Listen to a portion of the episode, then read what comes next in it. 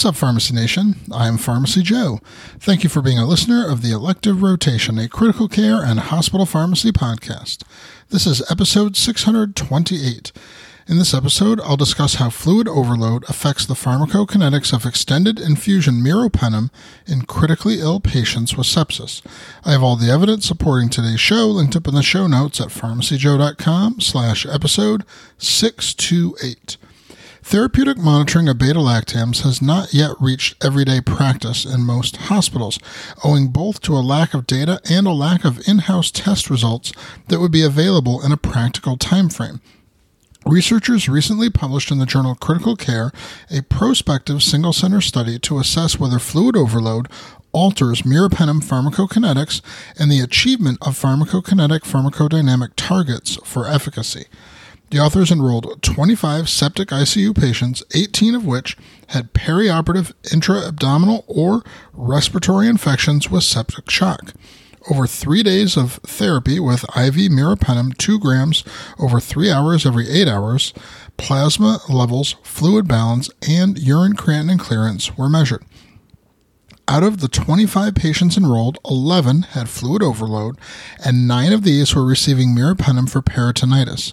On average, the fluid overload patients had 26% lower meropenem clearance, 10% higher volume of distribution, and a 54% longer half life.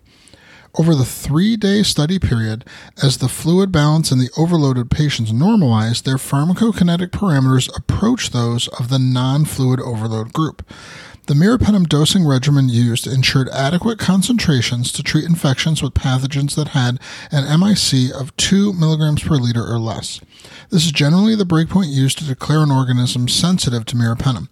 When a higher breakpoint of an MIC of 8 mg per liter was applied to represent pathogens with reduced susceptibility, the fluid overload group performed much better.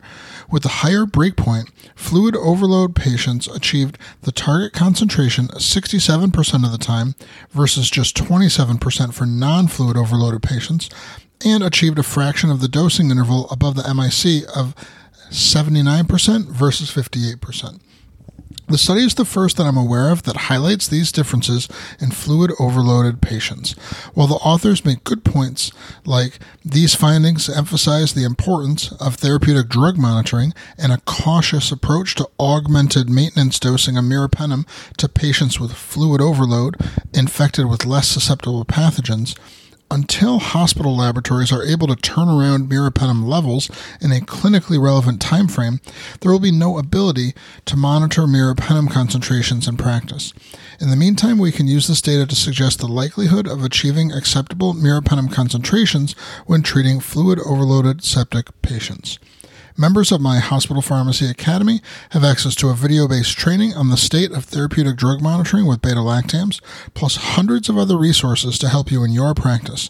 The Hospital Pharmacy Academy is my online membership site that teaches pharmacists practical, critical care, and hospital pharmacy skills you can apply at the bedside so that you can become confident in your ability to save lives and improve patient outcomes. To get immediate access, go to pharmacyjoe.com slash academy.